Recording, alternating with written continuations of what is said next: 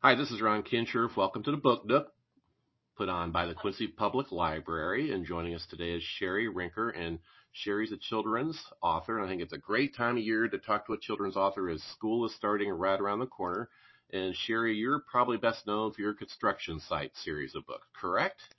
I would say that is probably true. I uh, Good Night, Good Night Construction Site is the original book, and I think I'm currently working on the tenth hardcover wow. trade edition, and then in addition to that, there have been five sort of subject matter board books, you know, yeah. opposites and counting and a few other things in the series, some lift the flap, etc. Yeah. yeah. So when you so let's get to that a little bit. So when you first well, first of all, you you kind of had a whirlwind beginning to your career, didn't you? I did. I would say it was atypical in terms of what I hear about the journey of most of the children's authors who have become friends of mine or who I have heard speak. So yes, a bit of a whirlwind. So you sent your first manuscript to a publisher and it was accepted immediately. And then within that a year's period, basically, you were a New York Times bestselling author. Well, so in 2008, I sent, you know, I had another career. I mm-hmm. was uh, running a business and I was doing creative work. I was a graphic designer and uh, working for various companies on their corporate identity packages and advertising and trade shows, and um, but wasn't happy. I wanted to do something creative, but I wanted to do something that felt creatively meaningful or lasting. Um, in my graphic design job, we would work, you know, hours and hours and days and days on, you know, an advertisement or a trade show, and then as soon as that was released, it was done. The advertisement became birdcage liner. The trade show was all disassembled, and so I really, um, not to not to be overly spiritual about it, but I really started to pray for something that just felt meaningful to me. That didn't just feel like I was um, spinning my wheels for for something unfulfilling. So um, to that end, I had two small boys at the time. They were two and six, and obviously, um, because of my love for graphic design, and I've always had a love of books and reading, um, we had tons and tons and tons of children's books in in the boys' library on their shelves in their rooms, and I I loved them. It was such a passion for me to open books and see you know, really what I was doing as a graphic designer, putting words and pictures together, but in really the most lovely, beautiful, creative ways. And I thought it, you know, just offhandedly, I thought, well, at some point that would be just such a cool thing to be able to do. Um, and one night I was, I had read to my, my two year old and, um, put him to bed and, um, he was a tr- little truck fanatic and, um, the books that we would read at the end of the night, all about those great big trucks, just really wired him. He was more wound up than ever. So we had begun sort of imagining trucks going to bed, and that was sort of our last thing of the evening. And so I put him to bed. We imagined all our favorite trucks going to sleep, doing their last jobs, and shutting down for the night. And as I was going to bed that night, I put my head on my pillow and literally jolted up the idea for Good Night, Good Night construction site. I had the title, I had the five trucks.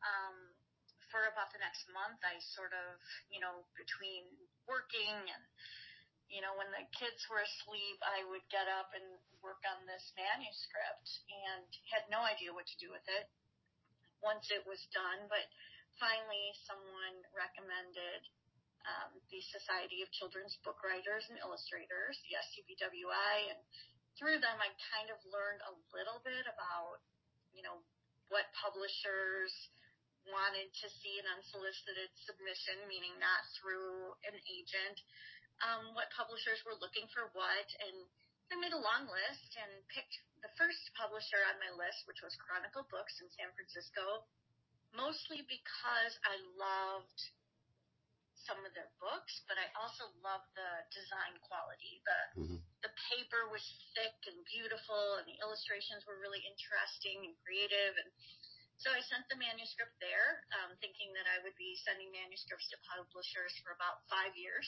And um, lo and behold, about three months later, I was offered a contract. So, and it did take, it took about three years from that time. That was 2008.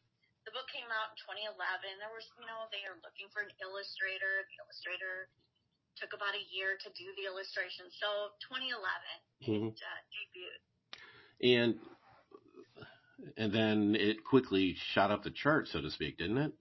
Yeah, it debuted at number 10 on the New York Times, and it kind of went, you know, would make it to number eight, and then it would fall off for a week or so, and then it would, you know, make it to number seven or number five, and then it would fall off for a week or two, and then I feel like once it stuck, it really stuck, and so it pretty much after some stops and starts remained on the New York Times for about five years. So. And you were not uh, your entire life, let's say, you didn't have any inkling of writing at all, correct? I mean, you did some with your work, but as far as putting paper to pen, or um, pen to paper and writing anything to be published, it hadn't really crossed your mind. Definitely not to be published per se. I originally started college as a journalism major. Okay. I've always loved poetry. I've always loved writing, but quickly just missed that connection with art that I'd had my whole life. And so tried to find a field where I could address both of those passions, you know, words and visual. And I was in the graphic design field for about 25 years. And, uh, that's where I was in 2008 when the idea for the book came to me. And no inkling to do the pictures yourself?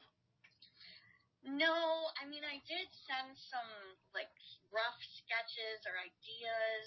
Um, I would, I think at some point I, I maybe would love to design a book, you know, something that maybe folded in an interesting way or opened in an interesting way. Um, I don't at this point. Maybe there would be something that would come along that I could never imagine anyone else doing it the way I envisioned. But for now, there are so many amazing children's book illustrators. Just so, so, so many. Um, my agent reps several, and there's just such an array of delicious styles and people working in all sorts of medium. And uh, yeah, at, at this point, I'm I'm fine to write the words and to then turn the really really difficult work over to yeah. that. So when you, what was the feeling like when you first saw illustrations matched to your words? It was first not what I envisioned. Okay, that's what. Okay. Um, mm-hmm, I really had an I, I really first really imagined a very realistic interpretation of the manuscript where the trucks looked very real. Um, but when I saw the sketches, so I am a huge fan of Virginia Lee Burton, who wrote um, Mike Mulligan's Steam Shovel and uh, Katie and the Big Snow and um, Mabel the Cable Car, um, books that I grew up with, and then the Little House, which was always my favorite, favorite um, book as a child and still remains one of my quintessential favorite picture books today. And um, when I saw the initial sketches, there was such a connection, that such a timelessness similar to what I loved about Virginia Lee Burton's books that I just, it was like an immediate connection where I just thought, this is how this book is meant to look. It and, just had such a sweetness, such a timelessness, a style that I thought was really, um, you know, textural and light source that was really stunning. I just, I, it was really a special moment. And having read all those books for your boys, were there things that you said, my gosh, I'm not going to do that? Because yes. were there more of those than the other way around? Well, there were some things. So the original book did not have any female characters in it, and that was just simply because those characters, the characters in the first book, were really based on my own boys. The pieces of their personalities were um, projected into all the trucks and the things, you know, whether they were silly or whether they were loud, or those were all really honestly pieces of my own sons. But um, when we started adding female characters, I really did not want I didn't want big eyelashes. I didn't want red or pink lips. I um, it was important to me that they not look uh, stereotypically like what we typically do when we want to anamorphize anthropomorphize Correct. a, uh, a uh, you know a machine to be female. I did not want that look. Um, there were other things along the way where I just I had a vision. For example, um, when Tom Lichtenheld, who did the original Goodnight, illustrated my book Steam Train, Dream Train, um, he had depicted a uh, an auto a car carrier truck car for Yep. the train. Mm-hmm. Sorry, having a sip of water here. and um, excuse me, he had these really old-fashioned cars on them. And because I wanted this train to depict all of my kids' favorite things in the whole world, I sent him a picture of Hot Wheels and said, no, no, no. These, these are what you, we need to depict, like these kinds of cars. So little moments like that, but otherwise I was, I was really pleased, as I typically am with my illustrator's work. Yeah, it, it, it's an incredible feeling, and the feeling you had when you first held one of your books. Yeah, um, you know what? You see so much along the way, and then I uh, had received um, galleys and F and G's, um, folded and gathered proofs, but to actually hold a bound book that, you know, took three years in the making was just kind of an idea thrown to the wind. Um, it was a pretty incredible feeling, and then right as the book was being released, I got a call. The book was releasing on a Tuesday, as all books are, and I got a call, I think, late Thursday when we all still had home lines, you know, uh, stuck on the wall. and uh, I gotten a call from the publicist at Chronicle letting me know that she had been given a little inside scoop that it was debuting at number 10. So the whole thing, honestly, was just a complete whirlwind. It was nothing I had. I thought if I could publish a book and I could sell a hundred copies to my friends and family, and I had this meaningful thing sitting on a shelf somewhere, that was. I hadn't really thought beyond that, quite honestly. I hadn't. Um, I never even imagined. I never dared to dream Yeah. how where this would go for sure. I want to touch on something you mentioned very early on about how you know you're stuck in your career, so to speak, and you felt like there was more for you. Um, And you said you don't want to get religious about the whole thing, but I think there is a religious concept to that. That do you feel like you finally found what God put you on this earth to do?